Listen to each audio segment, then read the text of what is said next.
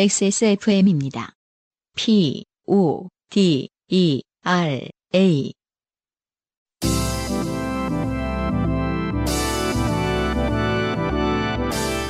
바이닐과 함께하는 요즘은 팟캐스트 시대.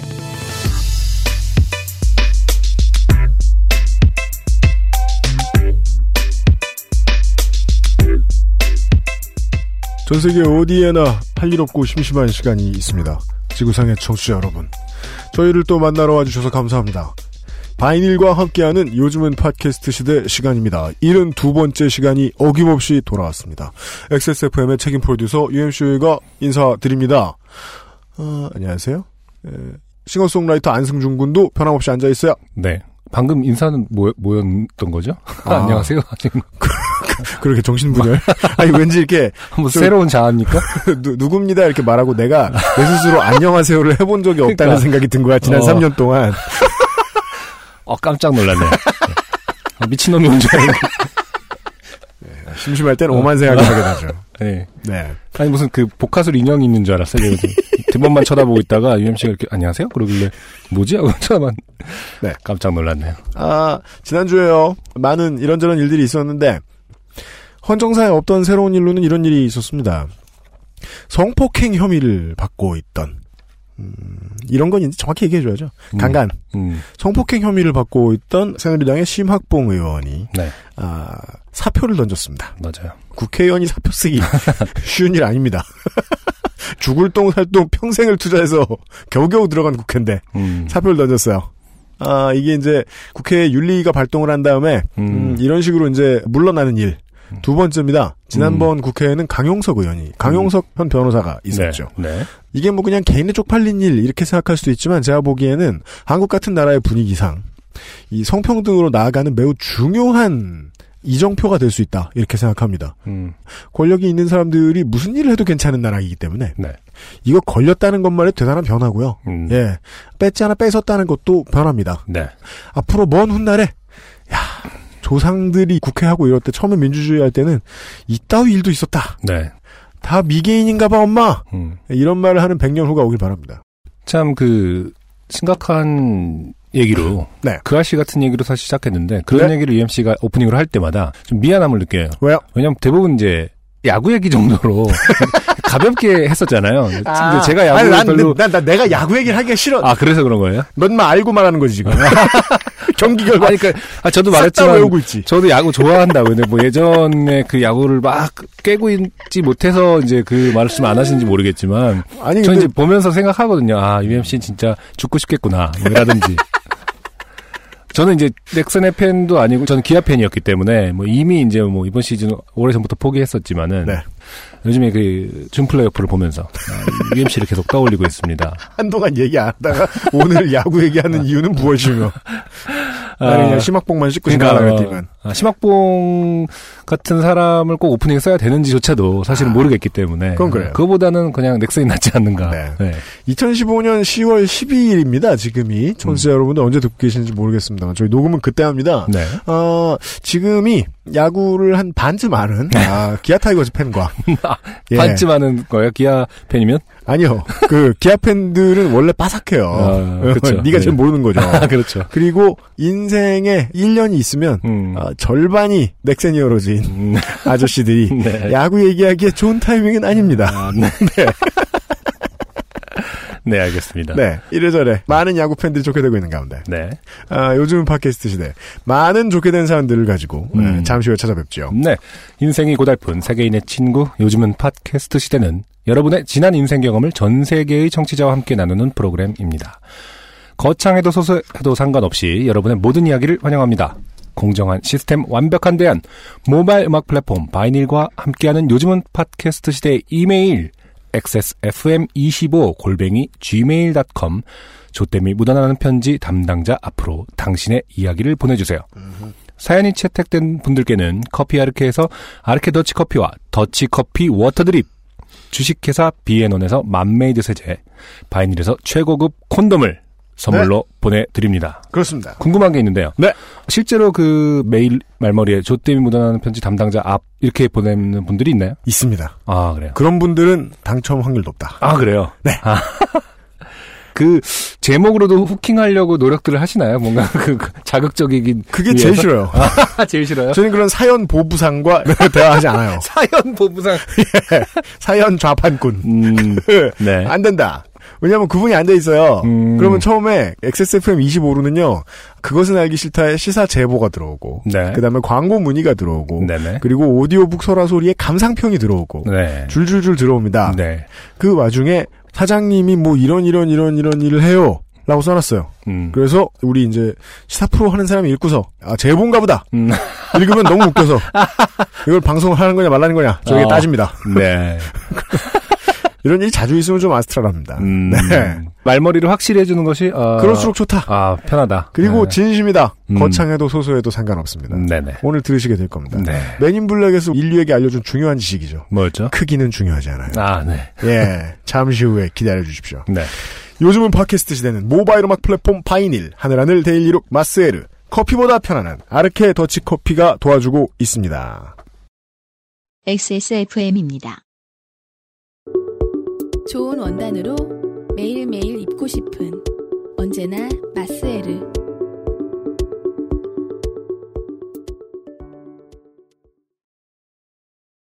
원두커피보다 적은 카페인의 커피, 부담 없이 하루에 한 잔 더.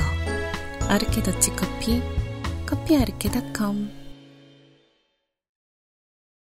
상품을 이거 보내달라 저거 보내달라 하시는 어너잉한 청취자 여러분, 당첨자 여러분들께 알리다니. 네. 저희들은 그냥 마음대로 보내드리고요. 네. 그 다음에 요즘 들어 노골적으로 많은 분들이 더치커피 워터 드립 머신을 노리고 계신데 네. 아르케 더치커피 사장님이 2주 만에 100길 드셨습니다. 네. 이거 그냥 한 달에 한 분만 보내주시면 안 되겠냐. 아, 네. 네, 만들기 어려운 물건이고요. 네. 네. 좋은 건데, 물론 다른 것도 좋은 건데, 네. 저희도 약간 과부하가 걸렸다. 매주 보내드리자니. 저는 개인적으로 지금 이제 애기 옷들 세탁하면서 네. 맘메이드 세제 쓰고 있는데, 네. 좋더라고요. 아, 진짜요? 네. 애기가 사지가 멀쩡해요?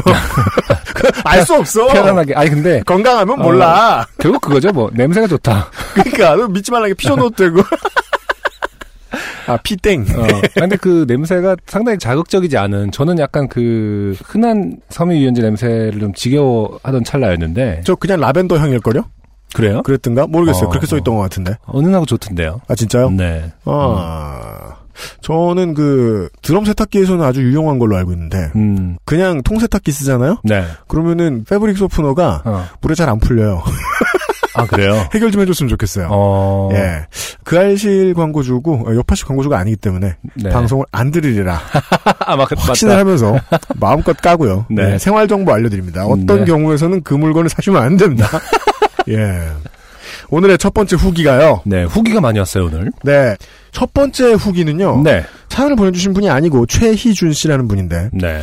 바이닐과 함께하는 요즘은 팟캐스트 시대에 매우 중요한 피해부를 깊숙이 찔러주셨다. 맞아요. 중요한 후기가 왔다. 네. 차에만 타면 요파 씨를 틀어댄 끝에 팟캐스트와는 안 친한 여자친구를 어느덧 UMC님의 호탕한 웃음소리에 피식피식거리게 만들었습니다.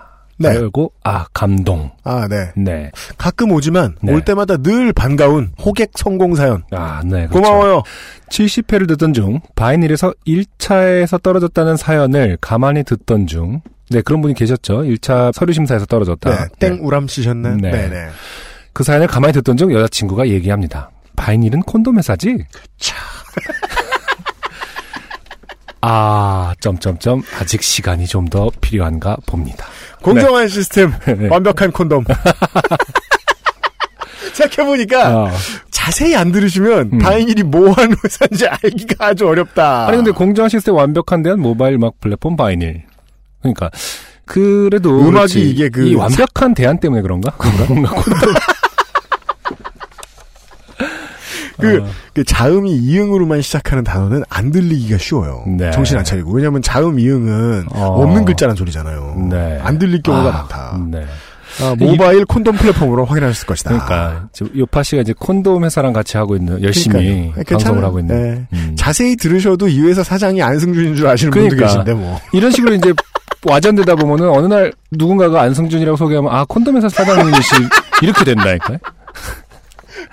몇 개의 사연이 이제 겹쳐져갖고, 저는 싱어송라이터가 아니라 콘돔 회사를 운영하는. 아, 그럼 네. 안승준 장인 장모님이 막 이렇게 불러가지고, 아, 사업도 하는가, 사위. 칭찬해주시고. 보건사업입니다, 이러면서. 콘돔 회사가 아니다! 네. 음악, 모바일 음악 플랫폼 회사입니다. 네. 네. 그리고, 두 번째 사연은요, 익명으로 네. 보내주셨습니다. 이분도 사연을 지난주에 보내주셨던 분은 아니고 네. 가끔 오는 이것도 반가운 후기입니다. 보시죠. 네. 안녕하세요. UMC님, 안승준님. 한나라 요파씨, 새누리 요파씨, 블라블라 청취자입니다. 네. 저는 지난 71회차 첫 번째 사연의 주인공 신인재의 외사촌 누나입니다. 매주 4만 원씩 화요일마다 나이트 쏟아부으시다. 아, 네네, 맞아요. 피의 화요일파의 멤버. 맞아요. 여자친구분에게 장소가 똑바로 기억이 나는 동부 이촌동에서 네. 싸대기를 아, 험한 폭력을 당하셨다는. 개가 놀라 컹컹 짖었던. 그리고 물론 어떤 후기에서는 막 이런 느낌으로 어떤 후기에서는 동네에 오래 산 사람이라 아는데 거기는 한강노동이다. 동부 이촌동이 아니다. 아, 네, 이런 예. 설도 있었으나 네. 정확히 확인을 할 수는 없었습니다. 네네. 바로 그 신인재 씨와 관련한 사연이에요. 신인재의 외사촌 누나입니다. 요파 씨의 위력을 아시겠습니까, 청취자 여러분? 그것은 하기 싫다를 들으신 적이 있으시다면 제가 2회, 뭐 3회 이런 때 이런 말 했던 거 아실 겁니다.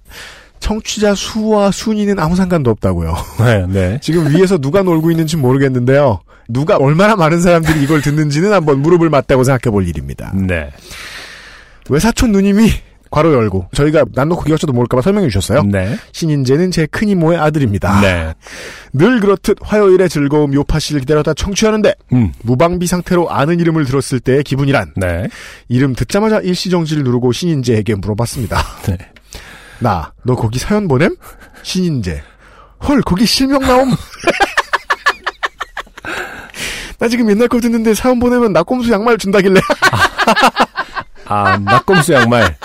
아, 문화 지체 현상이다. 네. 이분, 아, 홍군형의 의미에서 콘돔을 받게 생겼네. 보시죠. 나, 미친. 요즘은 콘돔 주는데. 신인재. 올! 더 좋아! 아무래도 신인재는 한나라 요파씨를 정주행하다가 팔다 남은 물건에 낚여서 사연을 보냈나 봅니다. 네. 다행이군요. 저 그 예전 방송하던 회사로 손편지를 보내주시지 않아서 다행이군요. 아, 맞다. 거기 손편지를 예, 받았죠. 일부 거기 5편 담당자분들이 자괴감을 느끼실 수 있었을 텐데. 네. 여기까지 오려면 한참 남은 것 같아서 친절하게 제가 후기 남겨요. 아, 72회까지 들으시려면. 그러네요. 아, 정주행하다 한 달 뒤에 다시 갑자기 본인 소개됐다고 해서 이거 들으면은 근데 UMC 옆에 말한 사람 누구야? 이렇게 거의 이렇게 되겠네요. 그렇죠. 네. 그 땡땡땡땡이 목이 쉬었구만. 저음이 됐어. 예전 같지 않아 이러면서 음악을 시작했다던데. 그리고 저에겐 신인재 말고도 외사촌이 또 있고요. 그 애와 신인재도 사촌지간입니다. 그렇겠죠. 그 사촌동생은 자기 엄마와 통화를 매우 자주 하며 자기 엄마와 비밀이 없는 사이고 아 친척 중에 제일 나쁜 친척이죠. 네, 자기 그쵸. 엄마와 비밀이 없는 사이. 요파씨의 열혈 청취자입니다. 네. 결국 네. 이제 곧 모두가 알게 될 거라는 뜻이지요. 그렇죠. 여기서 모두란 아, 한 사돈의 몇 촌까지 3대가 알게 될 것이다. 다음번 외가 모임이 기대가 되네요. 무엇을 알게 될 것인가? 네. 아, 여자친구에게 쳐맞고 다닌다는 것을. 그렇죠. 네. 아, 그리고 제 기억이 맞다면 그분과 결혼하지 않았나요? 아, 그랬나? 네. 제 아내가 되었습니다. 이게 결론이었던 걸로 기억이 나는데. 아, 맞네요. 아. 모여있겠네요. 네. 네. 당해보세요. 외가분들, 지금 신인재 씨의 와이프가 예전에 때렸답니다. 아, 신신의 집안 및 익명으로 보내주신. 아, 근데 이유가 뭐였죠? 맞은 이유가? 그냥 나이트 갔다는 네, 이유가. 네, 나이트 순규 갔다고. 아, 메신저 봤는데 나이트 얘기했다고? 네. 그리고 그 왜 원래 싸웠다가 네네. 헤어졌다고 말은 그렇게 했는데 자기는 안 헤어졌다고 생각하는 사람은 네네. 도중에 누구 만났거나 뭐 잘못했으면 네. 직사승질 내잖아요. 그런 상황이었겠죠 아마. 네네. 하여간 지금 예, 어르신 여러분 네. 신신의 및 그 옆에 외사촌네 예, 그 둘이 그랬답니다.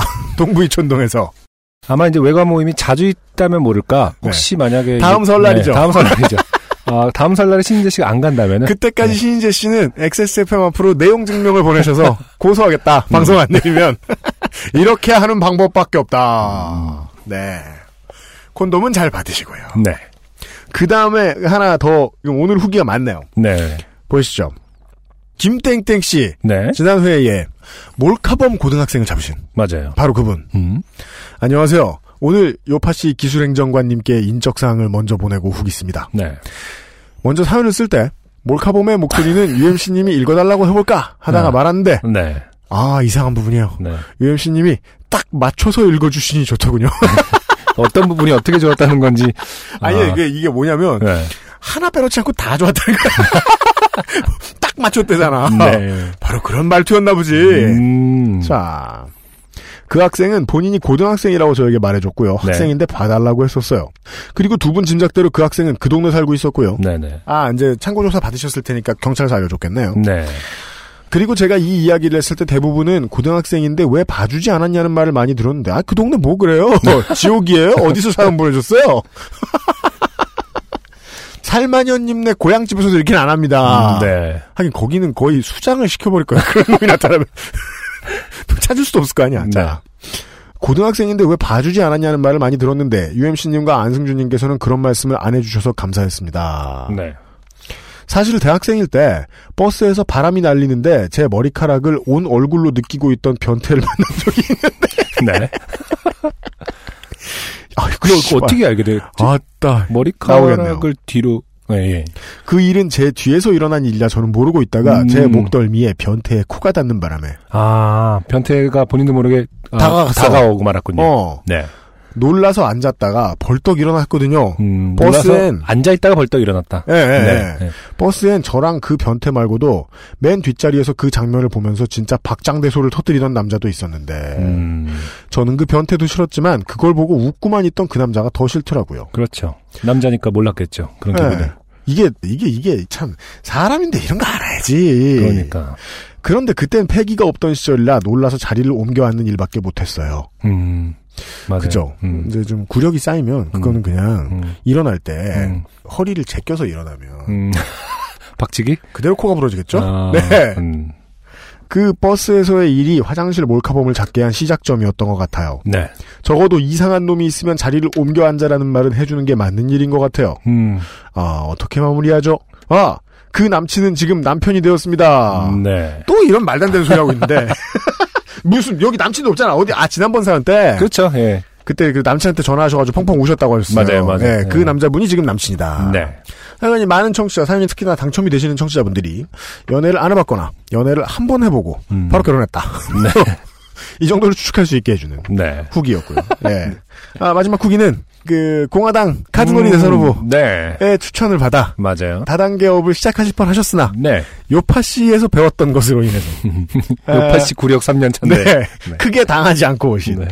한상철 씨의 사연입니다. 네, 맞아요. 네. 바이마흐 사연자입니다. 바이마흐 사연자예요. 네. 사연을 적고 나서 안티 다단계 카페에 가입했습니다. 시민의식이 성숙했어요. 그 실체에 대해 좀 더 알고 싶었습니다. 아는 형님도 A땡M의 뭔지 모릅니다. 권유를 받고 나서 카드놀이 회장이 어떻게 돈을 번 사람인지 조목조목 따지니 상대방이 의심이 많으면 사업 못한다고 버럭했다더군요. 의심이 많으면 사업 못하는군요. 버럭. 네, 안티카페엔 상당히 구체적으로 돈이 안 되는 이유를 적어놓은 글들이 많았습니다. 그렇죠. 결국 125만 원짜리 팩팔이라는 거죠. 네, 무슨 팩인지 모르겠습니다만 하여간. 네. 빠뜨린 것 같아서 적어보자면 다이어트 식품은 아침 저녁 두 번만 먹으면 지방이 빠지는 특허받은 상품으로 소개했습니다. 청산가리예요? 뭐 이건 노벨상감이네요. 불 아니에요? 불? 지방을 먼저 태워주고 운동 없이 지방부터 빠진다고 측정 결과표를 들이미는 숙모님이 생각나더군요. 이것은 인체에 대한 이해가 없다. 예, 무슨 파라핀쯤으로 알고 계신다. 지금 생각해보니 숙모님은 명절 전날 저를 낚으면 다음날 제 양가 부모님과 친인척을 꼬드겨서 자신의 하위 디스트리뷰션으로 만들고자 한 것 같습니다. 그렇죠. 아무튼 이런 황당하지만 재미있는 추억을 가지고 제 동생네 가족과 명절에 만났는데, 아하. 어릴 때부터 친하게 지낸 친구가 암땡이를 해서, 네, 암땡이입니다. 네, 180만 원어치를 강매당했다는 얘기를 듣고 어이가 없었습니다. 그쵸. 남매가 비슷한 성향을 보이곤 했는데 이게 바로 요파씨를 듣는 자와 안 듣는 자의 차이였습니다. 매우 고맙지만 아, 맹신 감사합니다. 저희만 믿으세요, 청취자 여러분. 생각해보면 제 숙모님도 땡땡 라이프를 하셨고 다른 사촌동생들 이거 뭔지 아세요? 안승준 군? 네. 허벌라이프라는 건 알겠는데 이거 우리 집 바로 길 건너에 사무실 있는데. 아 그래요? 예. 네. 악명 높은 건가요? 그 중에서도? 그런가 봐요. 저는 처음에 그냥 뭐 약초 가공품을 파는 거시려니 이렇게 생각했는데 네. 그냥이 아니었나 보더라고. 네. 네. 아무튼 다른 사촌동생은 어릴 적에 다단계에 손댔다가 일가족을 신불자로 만든 기억이 있더군요. 아. 생각보다 우리 집안에 가깝게 있었네요. 네. UMC네 집 맞은편에 있듯이 가깝게 있는 거죠. 네. 네. 본사가 있어요, 저희 집은. 네. 문제는 이들은 실패한 이유를 그죠? 자신의 무지가 아니라 먼저 상위 포지션을 점유하지 못했기 때문이라고. 더 많은 디스트리뷰션을 거느리지 못했기 때문이라고. 그렇죠. 믿고 있다는 겁니다. 그래서 새로운 형태의 다단계가 생기면 그렇죠. 불나방같이 뛰어든다는 거죠. 이 결론이 중요합니다. 다단계는 멀지 않은 곳에 있습니다. 그렇습니다. 네. 요파 씨는 피가 되고 살이 된다. 이런 걸 진짜 왜 다른 고민을 상담하는 프로그램도 있고요. 모두의 익명을 보장해주는 프로그램도 있어요. 네. 그런데 저희가 왜 뛰어나냐? 시사 PD가 만들거든. 이런 얘기를 해줄 수 있어요. 네. 이런 류의 피해자분들 취재하다가 얘기해요. 그러면 그분들 중에 절반이 아니에요. 7, 80%가 네네. 내가 잘못된 데에 돈을 갖다 줬기 때문이다. 아... 다른 데 하면 괜찮을 것이다라고 생각해요. 여기서 언급하셨듯이 이제 다른 형태, 새로운 형태가 생기면 빨리 먼저 선점을 하고 싶어하는 그런 건가요? 예를 들어 무슨 뭐 투자 카페라고 뭐 이런 데 있습니다. 아 맞아요. 유사자문업, 네네. 투자 유사자문업, 네. 그런 거. 그러니까 이게 진짜 이게 법에 걸릴까봐 심하게 못 말하겠는데 네. 거기서 한번 손해를 크게 보신 분은 다른 카페가 생기면 가봐요. 거긴 정직할까봐. 그러니까 자기 자신이 미스를 했다는 깨달음이 별로 없어요. 네. 참 씁쓸하네요. 요파 씨도 멀지 않은 곳에 있고요. 그렇습니다. 다단계도 멀지 않은 곳에 있고요. 땡땡 라이프 네. 말이에요. 청추행도 멀지 않은 곳에 있고요. 그렇습니다. 우리네 인생들이 누구에게나 일어날 수 있는 일들로 가득합니다. 우리가 말이죠. 괜히 심학봉 얘기한 게 아니야. 맞아. 좋게 되지 않으려면 네. 알아둬야 됩니다. 요파 씨 옛날에 그런 위인이 있었다. 네. 네, 그렇죠. 그리고 네. 오늘의 이제야 첫 번째 사연. 노래를 듣고 들어가야 되겠네요. 네. 네. 아, 후기가 길었어요. 맞아요. 오늘 두 곡을 끌어오셨어요. 맞아요. 안승준 군이. 네. 한 곡은 바이닐이 불쌍해서. 네. 콘돔 회사가 아닌데. 그렇죠. 한 네. 곡은 안승준 자기 장사하려고. 이렇게 선곡을 해오신 것 같아요. 아니, 뭐, 장사는 네. 상관이 없고, 자랑 정도가 되겠죠. 듣고 계신 많은 뮤지션 여러분. 네. 안승준 군이 앨범 자켓을 디자인해줍니다. 맞습니다. 제가 아트 디렉팅에서 더욱 애정이 있는 이 정도까지만 소개하려고 했던 거예요. 네. 네. 더욱 다른 분들도 상담 받아주시면 애정을 네. 크게 가질 것인 네. 안승준이 소개해드리는 xsfm25@gmail.com으로 앨범 자켓 디자인 문의를. 자, 어떻게 보면 인디계에 최근에 가장 핫한 신데렐라 같은 이미지가 있었어요. 갑자기 혜성같이 나타난다는 네. 점에서 네. 그리고 많은 분들의 인기를 사랑을 받았었는데 정규 1집으로 돌아왔습니다. 네. 우효. 요파씨에서도 한번 소개를 해둔 적이 있고요. 우효! 네, 우효의 새 앨범이 나왔고요. 정규 앨범. 네. 그중에 타이틀곡은 사실은 K-드라마라는 곡인데 네. 저는 개인적으로 이 노래가 더 좋아서 이 노래를 갖고 왔습니다. 네. 스쿨버스라는 노래 듣고 우효의 오겠습니다. 스쿨버스입니다.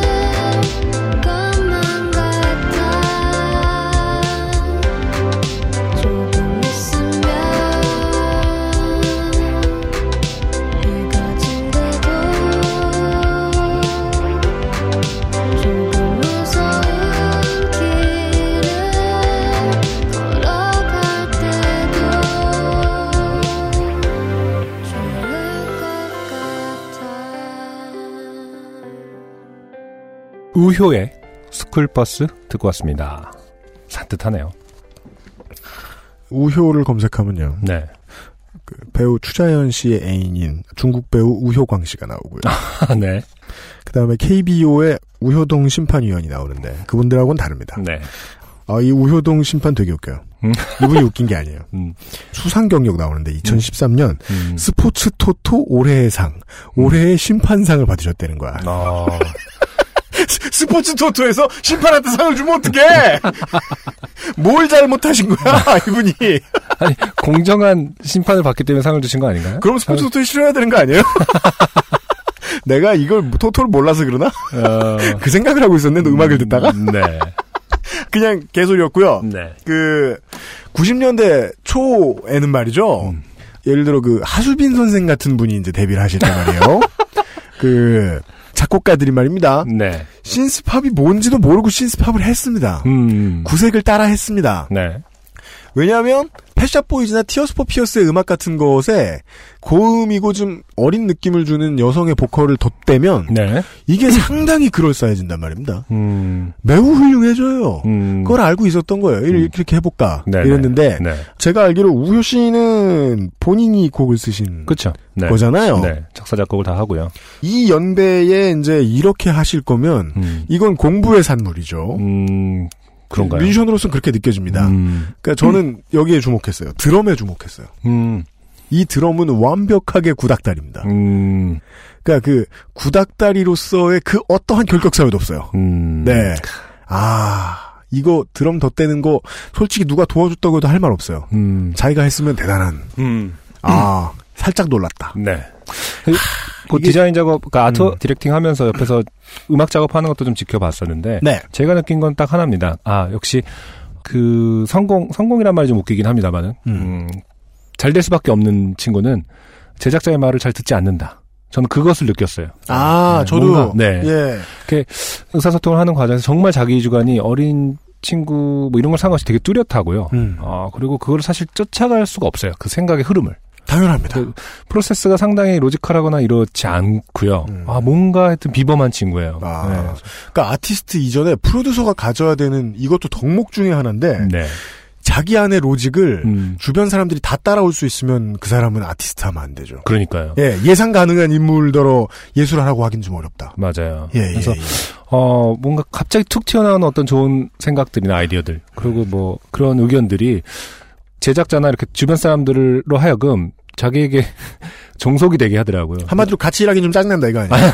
아니 그렇게 얘기하면 큰일 납니다. 저 자식이. 네. 예. 저는 상당히 그 부분을 매력적으로 봤어요. 그러니까 좋은 의견 통합이라는 것이 네. 뭐 여러 회의를 통해서 뭐 하는 합의점을 찾는다는 것이 사실은 되게 필요 없는 일일 수 있다라는 것을 알고는 있었지만 명확하게 다시 확인을 했죠.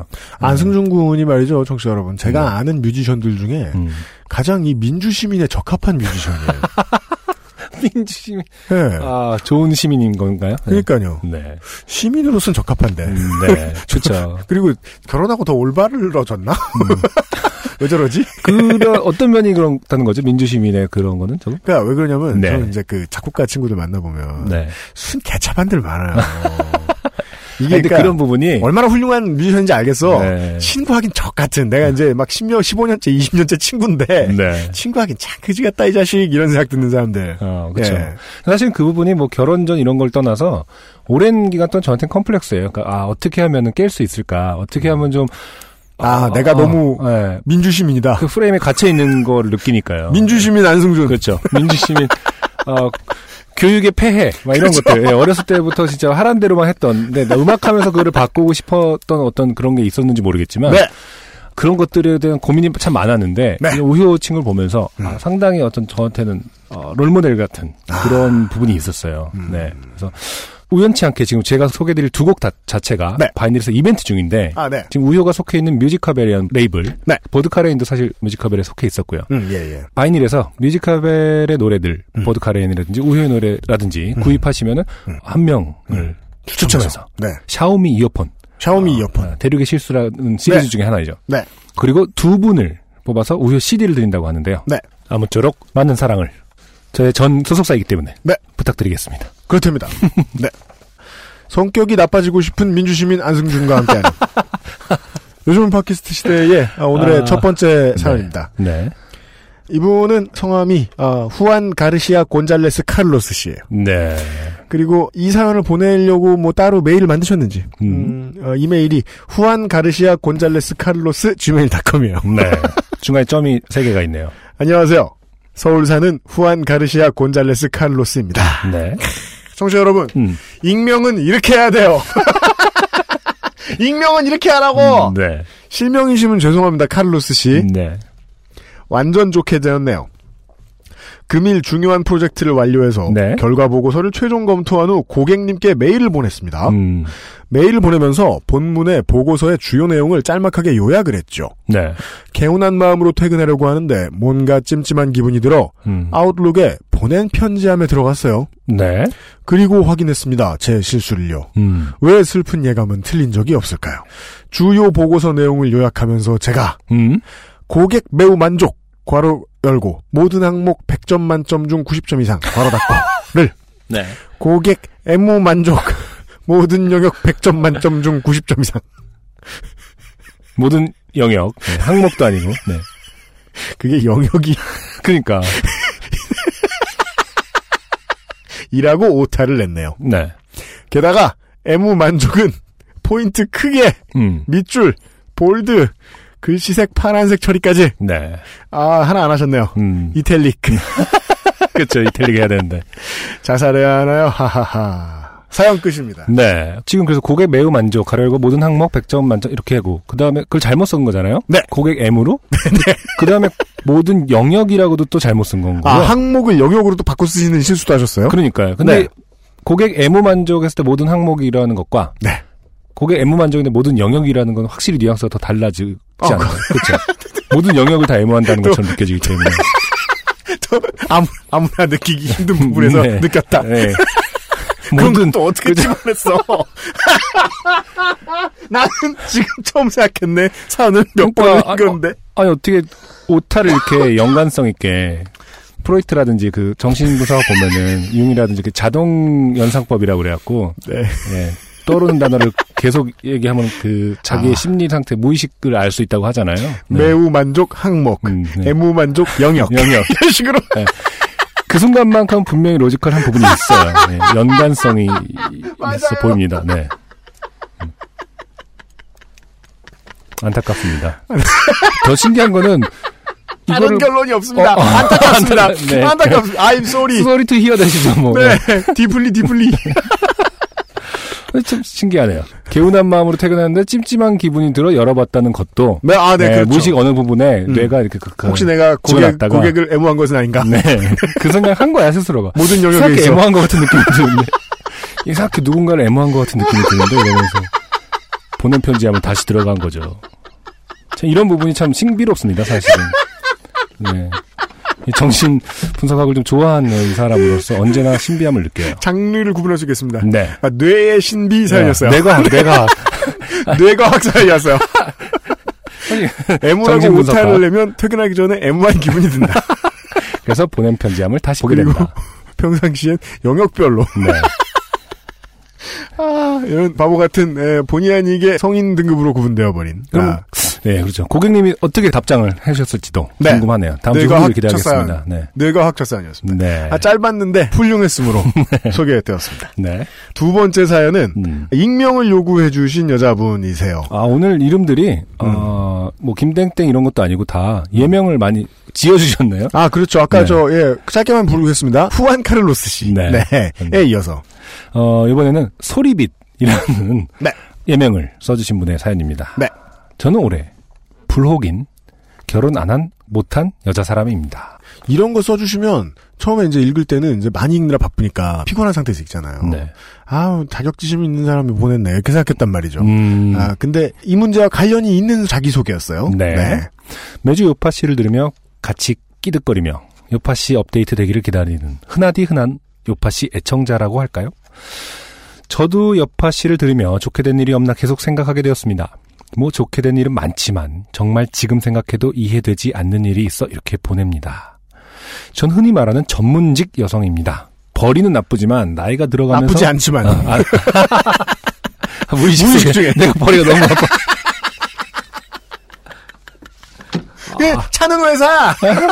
멋있다만! 아, 네.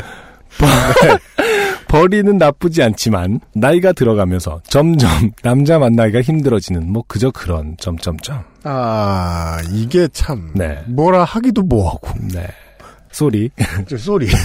난 뭐라 하고 싶긴 하지만. 네. 네. 어머니가 근처 노인회관에서 뭘 배우시다가 알게 되신 어르신이 계셨습니다. 네. 그분이 제가 아직 싱글인 걸 알고 중매를 서겠다고 하셨어요. 어허이. 어머니는 정말 기뻐하시며 이 부분이 더 사실은 네. 제 직장을 알려주셨어요. 직장까지 알려줘야 돼요? 네. 하루는 직장에 그 어르신이 찾아오셨습니다. 왜 그래야 돼요? 그러면서 이렇게 말씀하시더군요. 내가 정말 괜찮은 남자라 안다. 지금 땡땡전자 다니고 있는데 일이 무지 힘들다고 하더라. 그 사람 만나봐라. 근데 일이 너무 힘들어서 일을 곧 그만둔다고 하더라. 꼭 만나라. 이게 무슨 소리예요? 무슨 말씀이신지. 자, 봅시다. 네. 큰 기업의 직장인이 일을 그만둔다고 할 때 그 사람을 꼭 만나야겠다고 생각하는 사람은요. 네. 이성 파트너가 아니에요. 치킨집 프랜차이즈지. 아. 이거는 네. 이거는 땡땡 치킨에 가서 하셔야 될 말을 이번에 얘가 퇴사한다더라. 꼭 네. 만나라. 그렇죠. 한 1억쯤 쥐고 나온다더라. 네. 예. 헐 이렇게 이해 안 되는 시츄에이션이라니. 그러니까요. 네. 첫 대면에 반말하는 것도 이해 안 되고 저도 지금 그 얘기를 지적하려고 했군요. 죄송합니다. 이걸 못 느꼈네. 아니 노인회관에서 알게 되신 어르신일 뿐인데 이래라 저래라. 그리고 이거를 되게 짧게 그냥 줄여서 말씀하신 건 줄 알았는데 진짜 반말이었어요. 이게 워딩이구나. 네. 내가 정말 괜찮은 남자를 안다. 그리고 찾아오신 거잖아요, 직장에 또. 네. 찾아오셔서 굳이 반말 해주셨어요. 중매를 산다면서 그 남자가 곧 백수 될 건데 만나라는 이야기가 뭐지? 최대한 정중하게. 무슨 소리야. 최대한 정중하게 공식적으로 웃으면서. 프랜차이즈 사업을 제안해보라는 네. 것 말고는 저는 알 수가 없습니다. 공식적으로 웃으면서라는 표현이 참 재밌네요. 네. 네. 네. 현재는 별 생각이 없어요.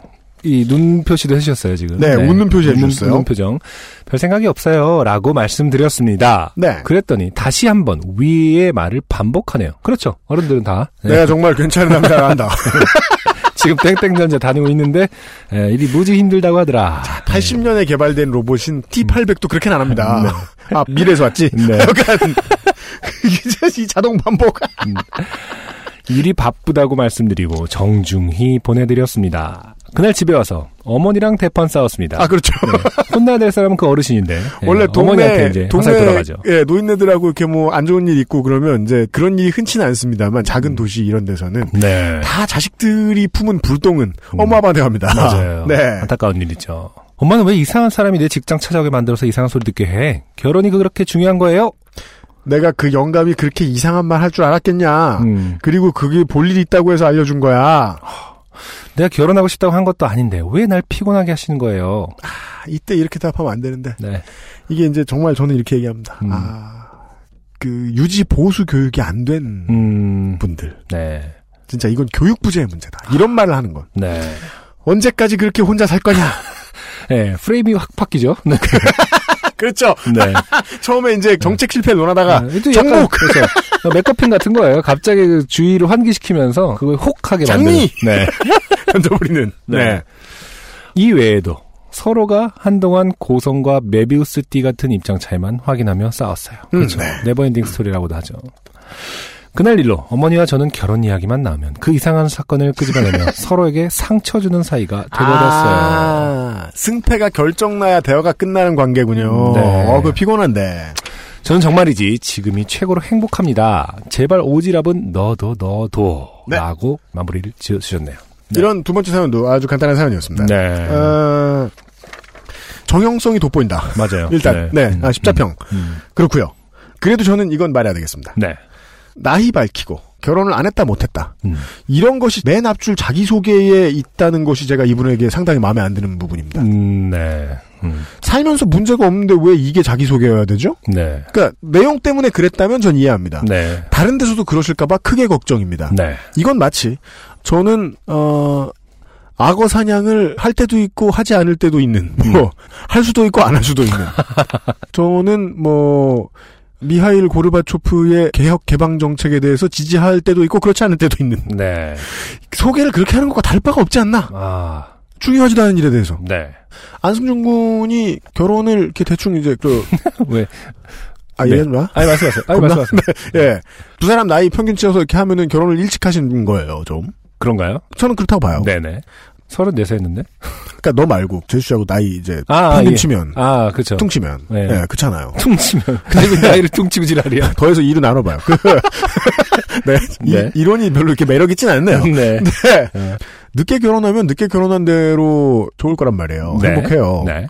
그 사람들은, 결혼하게 되면 그게 행복한 거예요. 그렇죠. 그렇게 기다려서 이런 상대를 만났구나. 네. 사람마다 다른데. 네. 그러니까 그거는 여기서 제일 중요한 포인트는 목적이 결혼인 채로 살아가는 사람은 없어야 된다는 거다. 그렇죠. 하는 포인트다. 네. 네. 혹시 주변에서 너무 그런 얘기를 해서 본인도 모르게 그 가치관에 매몰되실까 봐 걱정된다. 네. 저는 그래서 그런 느낌을 살짝 느꼈다. 아, 하지만 결론적으로는 뭐. 최고로 행복하다고 하시기 때문에 이런 UMC의 걱정까지도 아, 네. 오지랖일 수는 있다. 그렇습니다. 네. 아니시라면 다행인 거죠. 네. 연애 많이 하시고 네. 신나게 사시고 뭐 때되면 결혼 뭐 마음대로 하시고 네. 세 번째 사연을 바로 넘어갈게요. 네. 이분도 익명이에요. 우리 마라토너이자 네. 큰 악플을 접수한 네. 최초의 사연 당첨자 네. 문효연 씨에 이어서 두 번째로 청취자 여러분들의 도움을 필요로 합니다. 저희들은 또 고민 상담이 개척하려고 하는데 아직 전문적인 분야는 아니거든요. 네. 그래서 오늘 한번 건드려 보겠습니다. 네. 익명입니다. 요파 씨를 들으며 좋게 되었던 기억들 중 풀리지 않는 숙제 같은 것이 있어 이렇게 사연을 보내봅니다. 네. 때는 2008년. 저는 중국의 한 도시에서 어학연수 중이었어요. 그때 저는 대학교 교환학생으로 중국에 와 있던 중이었는데 네. 보통은 수업이 9시에 시작해서 3시 이전에 마친 후에 몸매 관리를 위해 학교 앞에 체육관에 가곤 했습니다. 네. 이런 유학생활 중에 우연히 한 중국 친구를 알게 되었고 고든 심성과 자기관리 잘하는 모습에 조금씩 친해지게 됐습니다. 네. 그러다 결정적으로 이 사람이 나를 위해주고 있구나라는 생각이 들었던 건 네. 참고로 사연 보내신 분은 남자분, 네. 그 중국분은 여자분이신 것 같습니다. 네. 학교 기숙사에서 몸이 아파 병원을 가야 할 정도였는데 그 당시 제 주변 한국 친구들은 중국어 실력이 좋지 않아서 함께 가는 걸 부담스러워했어요. 네. 아, 저 한국 친구들의 입장은 그거군요. 네. 그냥 계속 아파라. 거참 사람들. 번거롭게 굴지 마라. 네. 쉣! 그런데 그 중국 친구는 제가 아프다는 이야기를 듣고 숙소까지 와서 직접 교내 병원에 데리고 가더니 수속도 밟아주고 아픈 곳은 어딘지 어떻게 아픈지 의사에게 알려주고 그죠? 그렇죠. 외국 나갔을 때 제일 중요한 문제죠. 그럼요. 의사에게 으실으실하다. 예. 맞아요. 이게 아리까리하다. 다양한 형용사를. 묵직하다. 뭐. 진짜 형용사. 새로운 거 키워봐. 묵직하다. 위 아랫 부분이 묵직하다. 종양 얘기한 건 아닐 거 아니야. 자, 묵직하다. 꽉 막혔다. 찌르는 듯하다. 네, 그런 얘기 자세히 할 수 있어야 된단 말이에요. 맞아요. 그게 네. 힘듭니다. 네. 어디가 어떻게 아픈지 의사에게 알려주고 의사가 하는 말들 중에 어려운 말을 쉽게 다시 알려주고 네. 제가 처방전을 받고 링거를 다 맞고 나올 때까지 같이 있어주더라고요. 네. 낯선 땅에서 아플 때 가장 약해진다는 말처럼 그때 저를 도와주는 걸 보면서 저도 마음이 가고 있다는 걸 느낄 수 있었고 네. 그 이후에 우리는 급속도로 친해졌습니다. 네. 사실 요파 씨 뭐 좀 들으신 분들이면 이쯤에서 아셔야죠. 결과는 좋지 않아요? 예. 저도 그 얘기를 하려는데 지금 연애 상담으로 시작하는 것 같은데 자조 섞인 질문으로 끝나요? 네. 정해진 수순을 느껴보시죠. 네, 제가 사연을 다 아직 안 읽고 방송을 하는 거라서 네, 저 자신도 궁금하네요. 매일매일 전화를 주고받고 데이트도 하고 이 단어 중요합니다. 데이트. 네. 상대방도 그렇게 느꼈느냐. 네. 즐거운 나날을 보내던 중 하루는 그 친구가 저에게 주말에 같이 교회로 놀러가지 않겠냐고 하더라고요. 네. 머리가 복잡한 일이 있어 바람이라도 쐬고 싶다면서요. 네. 놀러가자고 했던 그 주 주말에는 약속도 없었고 그렇게 하자고 하고 어디로 놀러갈 건지 물어봤더니 근처 유명 관광 명소가 있는데 그곳으로 가자는 것이었습니다. 중국에서 근처면 막 그렇죠. 한국보다 서울에서 부산보다 더 멀 수도 있을 텐데. 아, 상해에서 티벳 뭐 이런. 운전해서 갈 수 있어. 주유소가 없길래 뭐가 네. 네, 그런. 아. 사실 장소를 듣기 전에 이미 중국 친구들의 거리 감각에 대해서는 알고 네. 있었고. 아, 그렇죠. 기차로 편도 5시간. 네, 그렇죠. 네. 나만의 끝과 끝이 이분들에게는 네. 김밥 싸고 가는. 네. 가만히 있어 봅시다. 그 양재 인터체인지를 빠져나와서요. 네. 만남의 광장부터 재면 그 부산의 노포 터미널까지 미친 듯이 밟으면 네. 살짝 어겨가면 미친 듯이 밟으면 3시간 만에 4시간을 주파할 수 있습니다. 네. 5시간? 어디입니까? 그러니까. 한국인 입장에선 모르겠다 어딘지. 완도 정도 가야 될 것 같아요. 대마도다. 아. 이건. 자. 기차로 편도 5시간이 근처에 바람 쐬러 가는 수준은 아닌 것 같아 조금 놀랐지만 네. 평소 그 친구의 행동은 저에게 믿음을 주기에 충분했고 좋은 추억이 될 것 같아 같이 가기로 했어요. 네. 전 여기서부터 되게 무서운 얘기로 바뀔까봐 걱정 많이 했어요. 네. 아주 나쁜 일이 생길까봐. 다행히 그건 아니었습니다. 네. 참고로 제 한국 친구 중에 금요일 수업을 마치고 중국 친구가 자기 집에 놀러 가자고 해서 따라갔다가 기차, 버스를 갈아타며 가는 데만 4시간이 걸려 하는 수 없이 친구 집에서 1박을 하고 토요일도 혼자서 돌아오기 불안해. 네. 다시 1박을 하고 일요일에 같이 간 중국 친구와 같이 돌아온 일도 있었어요. 네. 그러네요. 나라가 크다는 건. 그렇죠. 그렇게 저희 둘은 수업이 끝난 금요일 오후 1시에 기차를 타고 여행을 출발했습니다. 가는 동안 이런저런 이야기도 나누고 음악도 같이 듣고 가지고 간 노트북으로 영화도 보고 하며 저 같은 동네 촌놈 촌부에게 같이 기차칸에 앉아 노트북으로 영화를 보는 건 네. 연애에 준하는 행위입니다. 그렇죠. 네. 사실 연애. 네. 연애한다고 네. 구청에 신고만 안 했을 뿐. 그렇죠. 연애다. 네. 이건. 지금 계속 이현 씨가 복선을 깔고 있습니다.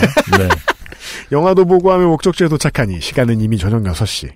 기차역에 내려 돌아갈 기차 운행 시간을 보니 다음날 오전 10시에 딱 한 대뿐이더라고요.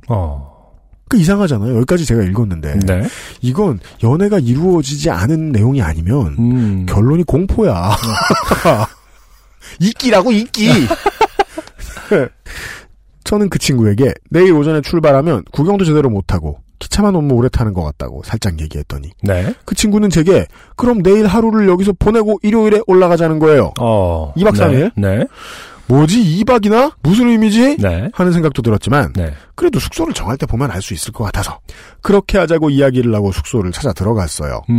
그 친구가 숙박을 어떻게 예약할까? 이성적이라면 당연히 2개를 잡지 않을까 생각했어요. 네. 그런데 그 친구가 예약한 건 트윈베드룸. 무엇인가? 트윈베드. 무슨 의미지? 아, 연애를 잘 못하는 사람들이 스스로에게 가장 많이 하는 질문. 무슨 의미지? 뭐지? 뭔지 알아야 됩니다, 원래는. 자. 근데 요건 좀 힘들었어요, 이 사연은. 하는 생각도 들고, 주저하는 사이, 어느새 키를 받고 정산을 끝내고 있더라고요. 객실이 2개여야 되는 게 아닌지 묻고 싶었지만 평소에 나를 대하던 모습을 생각하며 그 친구의 결정에 따르기로 했습니다. 근데 아까 처음 시작 때 UMC님이 지금 사연 보내주신 분이 남자분이시고 네 맞아요. 중국분이 여자분이시다. 맞습니다. 그건 뭐 결론적으로 나오는 사실인가요? 팩트인가요? 맞습니다. 네. 지금 하는 행동들로 사실 뭐 여기까지만 보면 네, 한국적인 관습정에서 보면은 이제 남자가 예, 네, 그죠. 행동처럼 저도 보이면. 딱 여기까지만 보면 그 중국 친구분이 네. 누나 밑지를 시전하신 거란 말이에요. 그렇죠. 객실에 들어가 가방을 두고 저녁을 먹고 돌아와 가볍게 씻고 저는 제 침대에 누워 이런저런 생각을 하다 보니 잠에 빠졌고 그렇게 아무 일 없이 다음 날 아침을 맞이했어요. 네. 그렇게 저희는 둘째 날을 맞이했고 전날의 의심은 사라지고 네. 하루 종일 즐겁게 관광지를 놀러다니며 사진도 찍고 맛있는 음식도 먹으며 즐거운 시간을 보냈어요. 네. 그리고 그날 저녁 우리는 야외가 보이고 방해받지 않는 멋진 음식점에서 저녁을 먹었어요. 네. 어허, 저녁과 함께 술도 가볍게 먹었고 이렇게 좋은 여행이라니 하는 생각이 들 정도로 분위기는 한껏 무르익었어요. 네.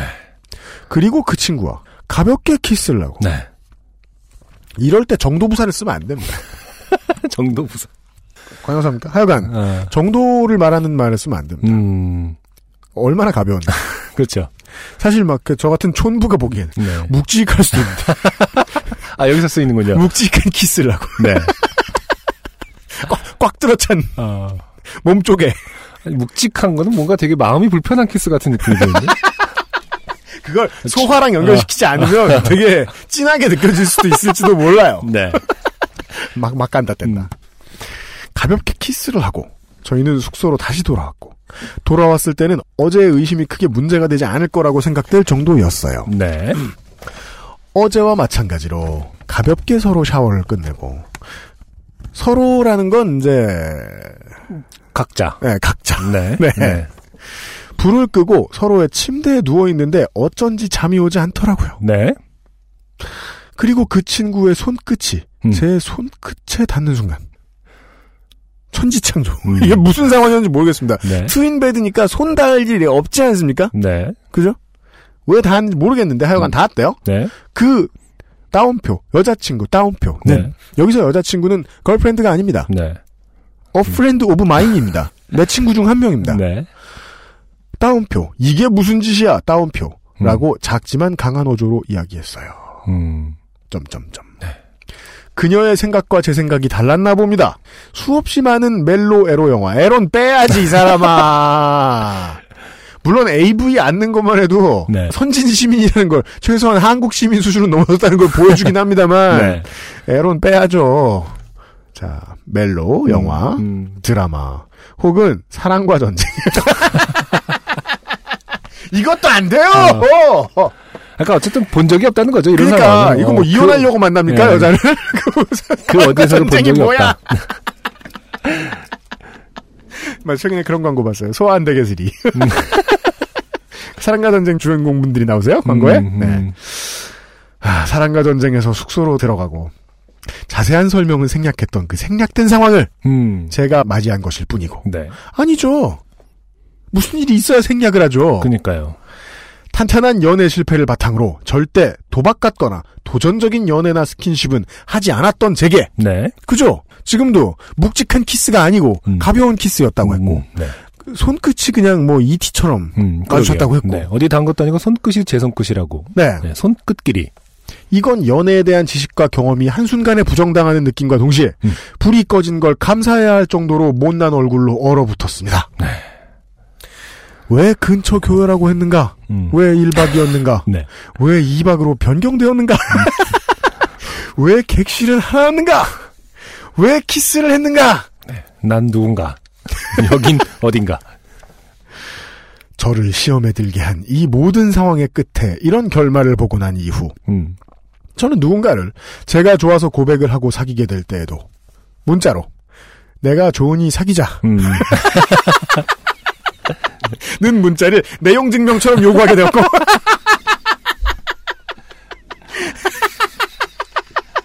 그 요구 어떻게 합니까? 아, 그렇게 아양을 떠나요? 내가 듣고 싶은 말이 있는데 해달라고? 여기다 사인도 좀 해달라고? 그리고 내일 변호사 사무실 앞에서 보자고? 무슨 스피릿 퀴즈 같네요. 그거 있잖아 내가 듣고 싶은 말 이렇게 녹취 따고 여기선 녹취 딴다고 해야 맞을 것 같아요? 네.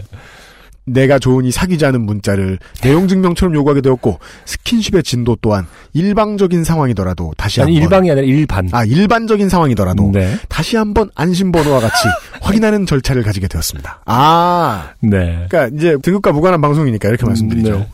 어깨에 손을 올렸다. 네. 내 어깨에 손을 올렸다. 그럼 지금 네가 내 어깨에 손을 올린 이유는 네가 나를 좋아하기 때문인가? 아니면 아까 안승준 군 말씀하신 대로 스피드 퀴즈. 뭐 무슨 때문? 내가 좋아하기 때문. 띵동. 그 다음에 이제 막 두 번째 풀을 때, 세 번째 풀을 때, 뭐 벨트에 손 닿을 때 뭐 계속 물어본다. 그쵸. 단추 하나하나. 네. 야 생각해보니까요. 연애가 엄청나게 공적인 일이네요. 연애 너무 힘들다니까요. 오지게 오피셜하네요. 자.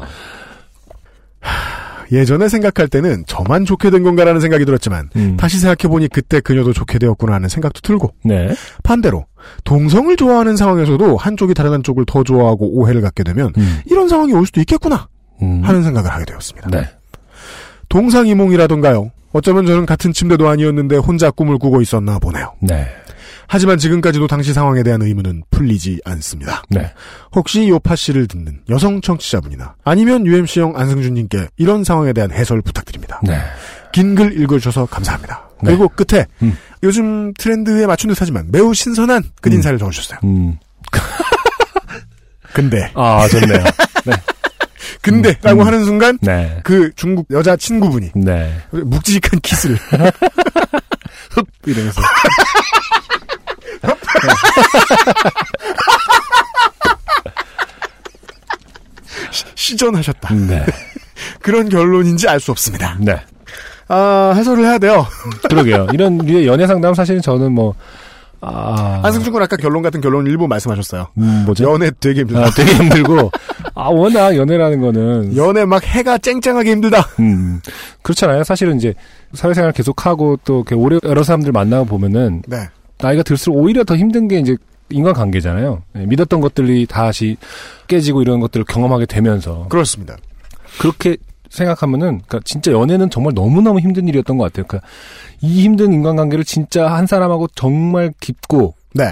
신뢰를 바탕으로 서로의 마음 끝까지 가야 하는 그 욕심들과 네. 충돌해야 되는 그런 상황들이, 아, 사실은 거의 진짜 뭐랄까, 번개에 맞듯이, 번개 맞는 확률처럼, 네. 아, 진짜 한 사람 만난 확률은 정말 그 정도로 힘든 것이 아니었는가, 지금 생각하거든요. 그 연애라는 게, 네. 짧은 시간에 경험하는 인류사인 그쵸. 것 같아요. 네. 그러니까, 처음에 뭔가 이렇게 인류사 네. 아, 좋은 표현이네요. 그러니까 뭐 불을 발견하고 그렇죠. 모계 사회 같은 걸로 시작을 해요. 저는 그걸 연애의 그 뭐라 그래야 될까?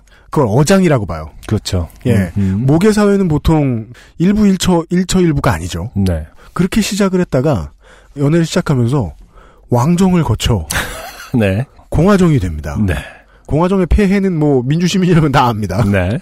공화정을 겪은 다음에 그 다음에 뭔가 프로토스처럼 되거든요. 나중에 늙으면. 네. 그러니까 그 완벽한 힘의 밸런스. 네. 서로 아무 말도 하지 않아도 모든 걸 다 아는. 그렇죠. 네. 네. 중간에 뭐 1, 2차 세계대전 이후에 네. 네. 인간의 이성에 대해서 의심을 하게 되면서. 그렇습니다. 네. 그런 것들. 네. 그러니까 수정 공산주의라고 해야 될까요? 아직 등장하지 않았는데. 네. 네.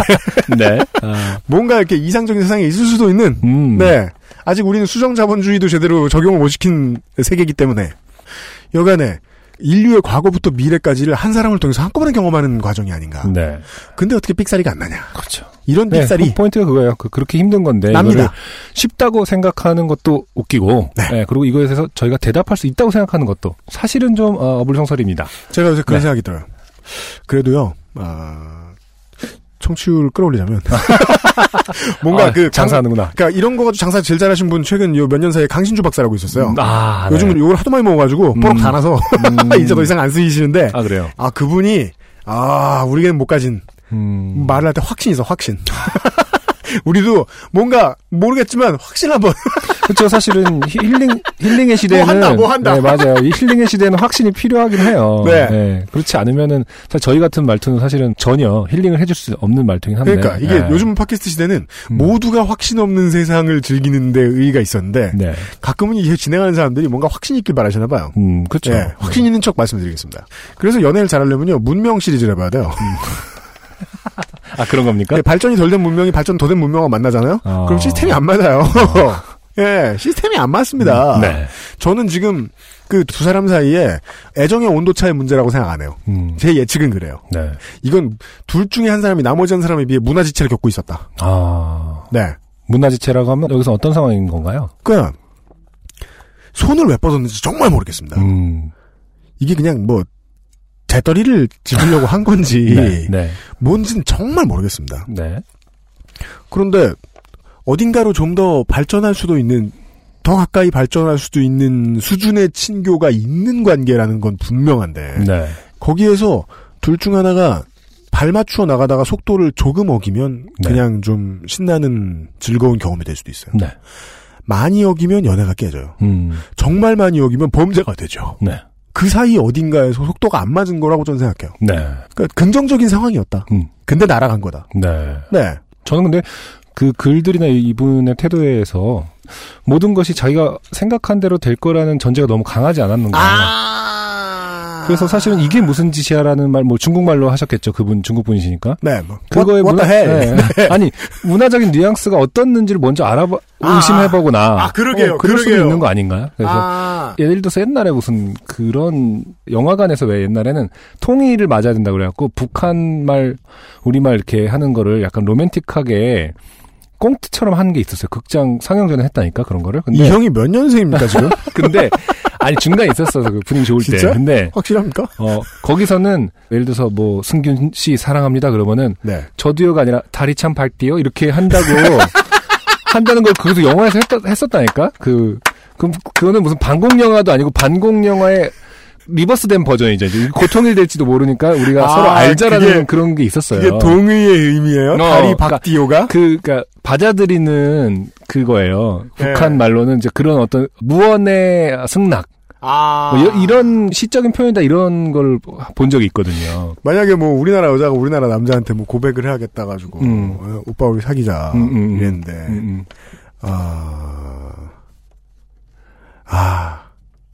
어제 심판 오심 이런 말을 그게 뭐야? 그러니까 동의의 의미로 그러니까 다리 밝은 것도 깊은 인상이잖아. 나한테는 심판의 오심이 깊은 인상이라고. 그런 얘기를 하면 이제 뒤통수를 빡. 아니 그때 그거였다. 남남 북녀가 이제 사귀게 된 상황의 설정이었어요. 그래서 뭐 여기서 북한 말 중에는 뭐 일 없습니다. 이게 막 꺼져 이런 게 아니라 뭐 괜찮다라는 거잖아요. 아주 노 프로블럼이에요. 네. 노 땡큐거든요, 진짜. 노 땡큐예요. 네. 뭐 그런 것들을 설명하는 거였는데 아무튼 돌아가서 이게 무슨 짓이야가 정말로 이 사람이 전제하는 나 진짜 싫구나. 이거 완전히 뭐 이렇게 그런 건지 이게 무슨 짓인지 정말 같이 알아보자. 내용 증명을 원하는 거지. 이거 무슨 짓이야? 널 사랑하는 짓이지. 이렇게 10초 줄 테니까 빨리 대답하라고. 아니 이분도 그럴 수 있는 거 아니에요? 내용 증명 받아야 되니까. 네. 역사라고 말씀하셨는데 인류의 역사는 되풀이되는 거기 때문에 이 중국분도 어느 누군가에게 비슷한 트라우마가 있어서 그 뒤로는 계속 내용 증명을 요구할 수도 있는 거고요. 네. 그러니까 그전에는 다른 심남에게 시도를 했을 때는 트윈베드도 아니고 더블베드 갔는데 그렇죠. 이 중국분이 침대 밖으로 떠밀려본 경험이 있다. 스웨덴 남자하고 사귀었는데 더블베드에서 살짝 만졌다가 스웨덴 남자가 밀었다. 그래서 그 여자분은 그 뒤로 계속 이게 무슨 짓이야. 내용 증명을 확인해. 나를 사랑하는 짓이지 라는 걸 요구하고 있을 수도 있다.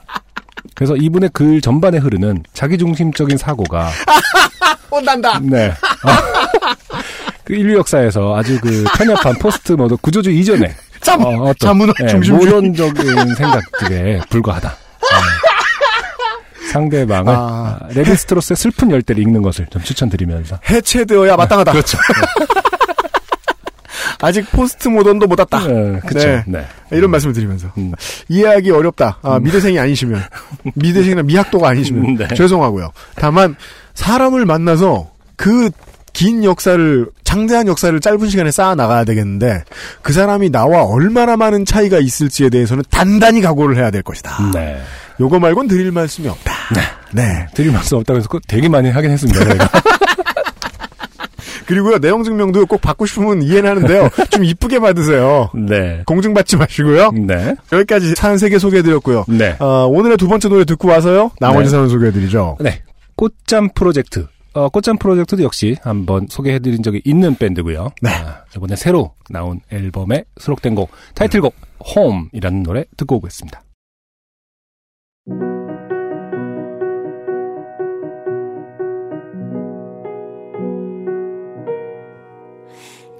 진 꼬마의 그림자까지도 집에 오는 풍경에 섞여 괴지한 친구들과 함께 달리기 하는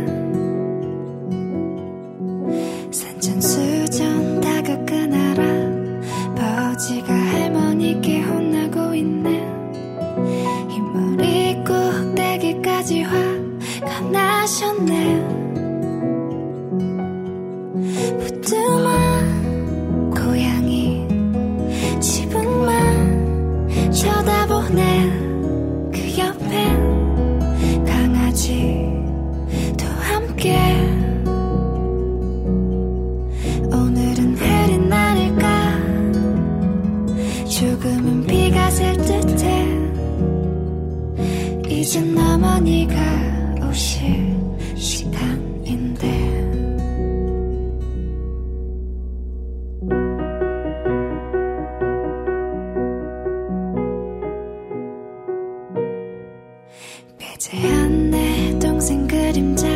그림자까지도 집에 오는 소리가 들려.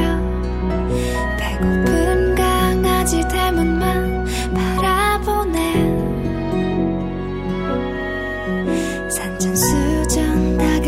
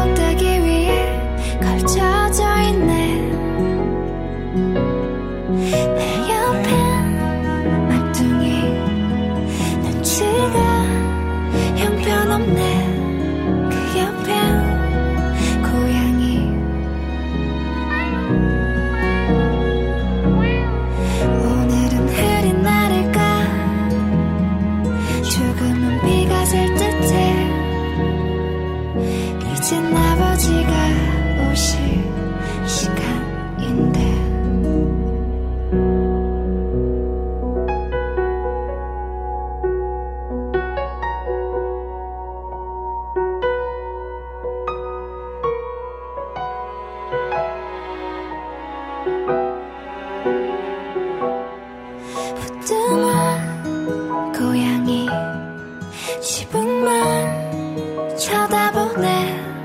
그 옆엔 강아지도 함께 내 옆엔 막둥이 눈치가 형편없네. 그 옆엔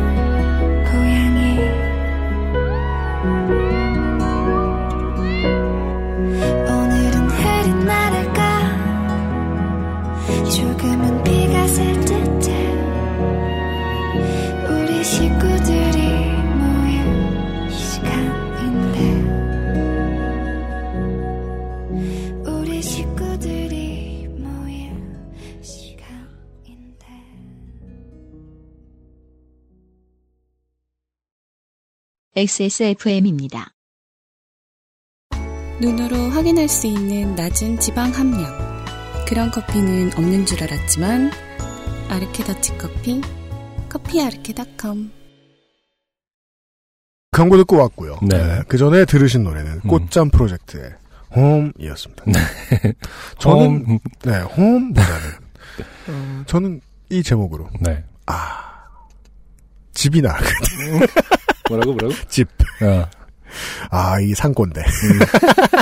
왜 한글날이었잖아, 지난주에. 네. 한글날만 되면. 네. 그러니까 한글이 언어로서, 언어체계에 적용된 글자로서 쓰일 때 최고의 장점은 축약하기가 엄청 좋다는 거거든요. 네. 그쵸. 알파벳 언어로 축약해봤자예요. 네. 근데 그 장점을 가장 10분 활용하고 있는 게 인터넷 시대 이후에 지금의 10대, 20대 애들인데 그거 못 괴롭혀서 안달인 사람들 많죠. 맞아요. 그게 막 한글 파괴라는 이 그 꼰대질이 되게 유구한 역사를 가지고 있어요 이제. 네. 한두 해도 아니야. 틈만 나면 그거. 네. 그런 소리 같이 돼버렸네. 하여간 네. 아, 꽃잠 프로젝트의 홈을 듣고 왔고요. 네. 이 뮤직비디오에서 나오는 그 촌동네는 강원도 양양이래요. 네. 네. 동네가 나옵니다. 아, 녹음할 때 고양이는 섭외가 됐는데 강아지는 울지 않았던 모양입니다. 그러면 저기 뭐냐 한강대교 쪽 서부이천동으로 가서 네. 싸대기를 컹컹거리는 소리를 바로 녹음할 수 있을 텐데. 네. 사실 꽃잠 프로젝트를 제가 지난번에도 차대리님한테 추천을 받아서 네. 들은 적이 있었고요.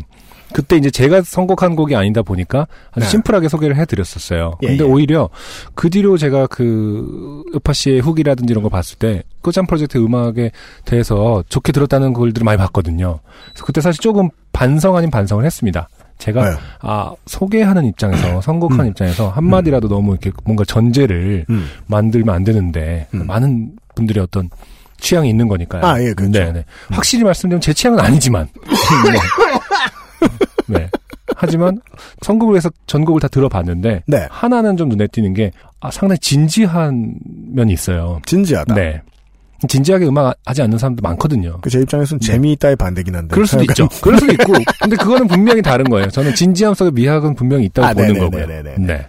네. 그래서 다시 한번 소개를 드렸고요. 그렇습니다. 바이닐에서 전폭적으로 이벤트를 하고 있습니다. 우리 꽃잠 프로젝트 룩 인사이드라는 앨범을 발매에 맞춰서 네. 다음 주 목요일까지 앨범을 사신 분들 중에 네. 두 분을 추첨해서 11월에 있을 꽃잠 프로젝트의 공연 초대권을 드리고요. 알겠습니다. 네, 10분께는 꽃잠 프로젝트가 참여했던 원 써니데이라는 드라마 OST의 CD를 드린다고 합니다. 네, 여기서의 CD는 정말 CD죠. 네.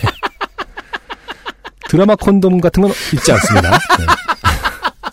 아따 이름 기가 막히네요. 네. 원 써니데이. 네. 아 로맨틱합니다. 네, 원 써니데이. 햇님 뜬 날은 아니에요. 네, 그렇네요. 오늘의 마지막 사연을요. 안승준 군이 소개해 주실 텐데요. 네. 안승준 군을 위해서 제가 특별히 뽑아놓은 사연이고요. 아, 그래요? 그리고, 네. 특이합니다. 음대생입니다.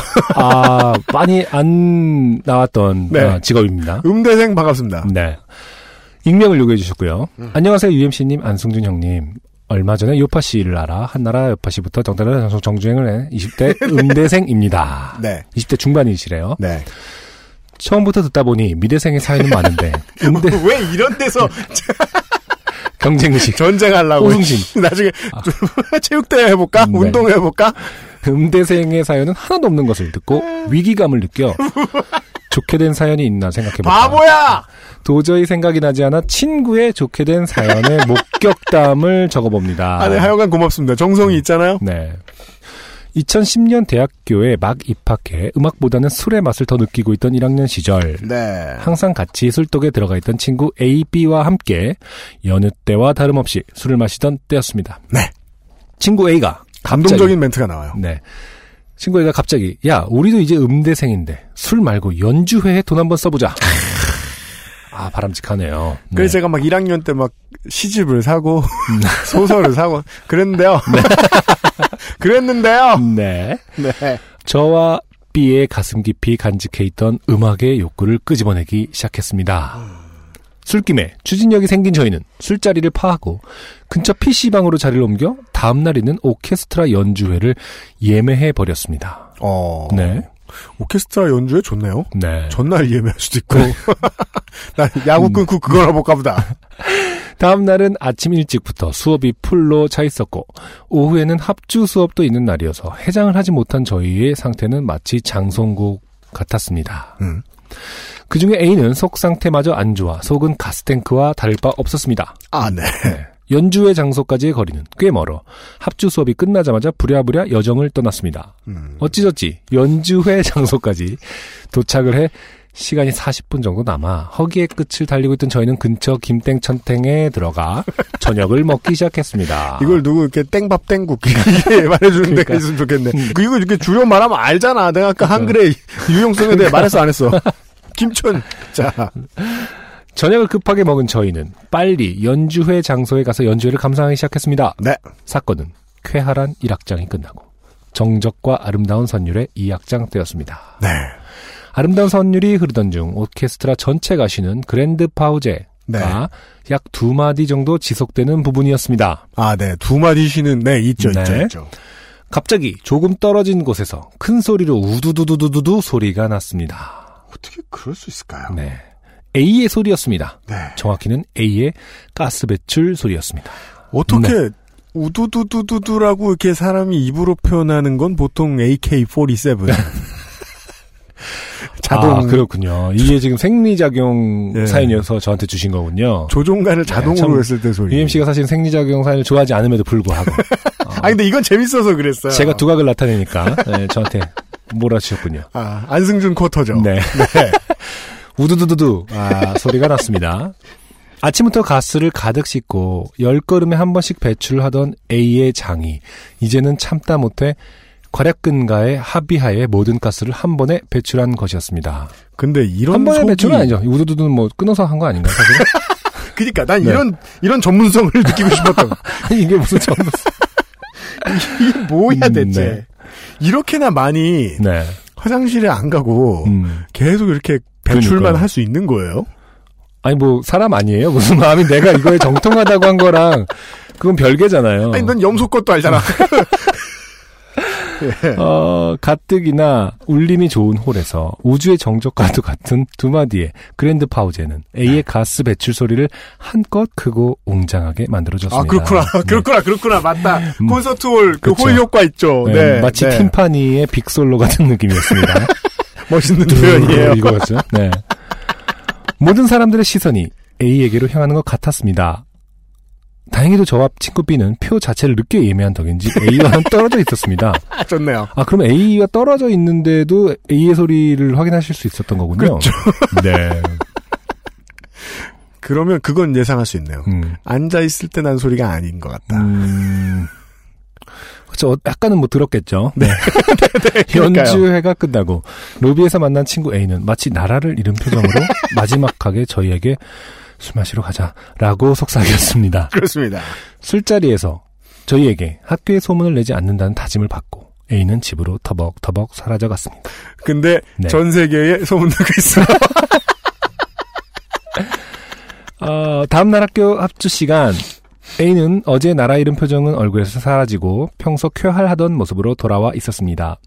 지휘자 선생님이 들어오고 수업을 진행하려는 찰나 A야 어제 솔로 멋있었다. 아, 이게 지휘자 선생님이 하신 말씀이래요. 네. 합주 수업을 같이 듣는 60명 정도 되는 선배들의 시선이 일제히 A에게로 쏟아졌습니다. 알고 보니 전날 연주회 당시 앞쪽열에 지휘자 선생님도 앉아 계셨고 크고 웅장한 A의 가스 배출 소리에 고개를 돌려 A의 얼굴을 확인하셨던 것이었습니다. 그 뒤로 A의 별명은 가스 교환곡의 아버지가 되었습니다. 네. 글을 많이 써본 적이 없어 횡설수설하고 정리가 안 된 것 같습니다. 노래하시는 두 형님들 쌀쌀해지는 날씨 속에 목 건강 잘 챙기시고 여기 이만 줄이겠습니다. 만약에 사연이 채택된다면 CD는 두둑히 보내주시면 유용하게 이웃들과 나눠 잘 쓰겠습니다. 네. 지금 그래서 어떻게 이렇게 A라는 걸 한 번에 다 알 수 있는 거지? 그러니까 일단 그럼 내가 했던 그 수많은 행위들도 다 그래서 오랜만에 네. 오랜만에 의심을 할 수밖에 없어요. 자작이다. 네. 아 주작이다. 그러니까 물론 왜 저한테 주신 거죠 이런 주작을? 이 소리 가스교환곡의 아버지니까. 네. 이 소리는 네. 그러니까 저도 그 콘서트 홀 같은 데 들어가 보면요. 콘서트 홀 같은 데 들어가 보면은 네. 그 이 소리가 진짜 크면 부득불. 뭐 레드불이라고 하셨어요? 뭐라고 하신 거예요? 부득불. 이러면서 날 거라고 생각을 해요. 네. 되게 큰 소리로 아, 그렇죠. 울림이 상당할 거라고 생각합니다. 네. 근데 그 소리 때문에 주인을 안다? 그러니까요. 핸드폰 진동 그 극장 안에서 들으면은 어디서 들리는지 느껴집니다만 주인까지 알긴 어려운데요? 그렇죠. 앞정렬에 있는 지휘자 선생님. 이런 거는 좀, 네. 그리고 그란파우제 시간에 객석이 밝을 거란 생각이 들지 않아요, 저는. 그럼요. 네. 네. 네. 거기까지. 네. 알기 어렵다. 그쵸. 의심스럽다. 네, 그러게요. 네. 저는 개인적으로 우두두두 소리는 날 수 있다고 보거든요. 그러니까 저희도 네, 거기까지는 네. 동의하고 있어요. 네, 기본적으로 뭐 사람의 우두두두는 난다. 네, 사람의 장이 직선이 아닌 이상 거치게 돼 있습니다. 이렇게 코너링을 하면서 네. 그리고 이게 소리가 이제 뭐랄까 시간차를 두고 나올 수는 있죠. 네, 그리고 배관 출구가 그 관과 크기가 동일하지 않은 이상 그럼요. 소리가 납니다. 네, 동일하면 이상하죠. 그러니까요. 네. 그러면 우리는 하수도 같은 사람들이에요. 네. 하지만 그 뒤부터는 사실 진실성을 믿어주기가 맞아요. 쉽지 않다. 네. 간만에 의심스러운 사연을 하나 받아봤습니다. 이런 사연한테는 어떻게 CD를 어떻게 보내주실 건가요? 그건 좀 더 판단을 해보고 네. 하여간 이분이 이 사연이 사실이 아니냐에 따라서 네. 이분이 아까부터 목 놓아 부르짖으시던 음대생들의 명예가 결정된다. 그러게요. 겁나죠? 네. 네. 기억나는 것은 그랜드 파우즈밖에 없고 그렇습니다. 네, 그랜드 파우즈 때 누가 방구를 꼈다더라. 그러니까요. 네, 네. 음대생의 사연으로 1달락. 네. 같은 학교의 학생 여러분들 도움 주실 수 있으시면 도움 좀 부탁드리겠습니다. 그러게요. 여간에 오늘 이런 사연들을 들었고 네. 마지막 사연은 하나도 안 중요했다. 네, 하나도 안 중요했다. 네. 네, 하나도 안 중요했고 신인재 씨가 온 집안에서 망신을 당하시게 생겼다. 네. 라는 것과 그 다음에 바이마흐 사연자분의 주변에는 그리고 우리 모두의 주변, UMC의 주변에는 네. 디스트리뷰터와 디스트리뷰션이 성행하고 있다. 맞아요. 예, 네. 모두가 신불자가 될 수 있다. 네. 이런 이야기와 소리빗님께서 초면에 반말을 하는 어르신이 결혼이 천운인 것처럼 네. 네. 사실은 결혼을 시키러 온 것인지 치킨집을 열도록 설득하도록 오신 것인지 네. 알 수 없었지만 그 고생을 하셨다라는 것과 그리고 중국 여자분과 네. 네, 이루어지지 못한 분의 사연. 네. 이것은 이제 제보를 네. 여러분의 해석을 기다립니다. 이것이 이 사연 보내주신 분이 즐겨보시던 사랑과 전쟁 스타일이죠. 네, 그럼요. 투표. 다양한 청취자 의견. 네. 이 중국분은 사연 보내주신 분을 좋아했다 안 했다. 다수결로 결정 나는 건가요? 네. 네. 사귈 수 있었다 아니다. 마구 무책임하게 던져주세요. XSFM입니다. 좋은 원단으로 매일매일 입고 싶은 언제나 마스에르.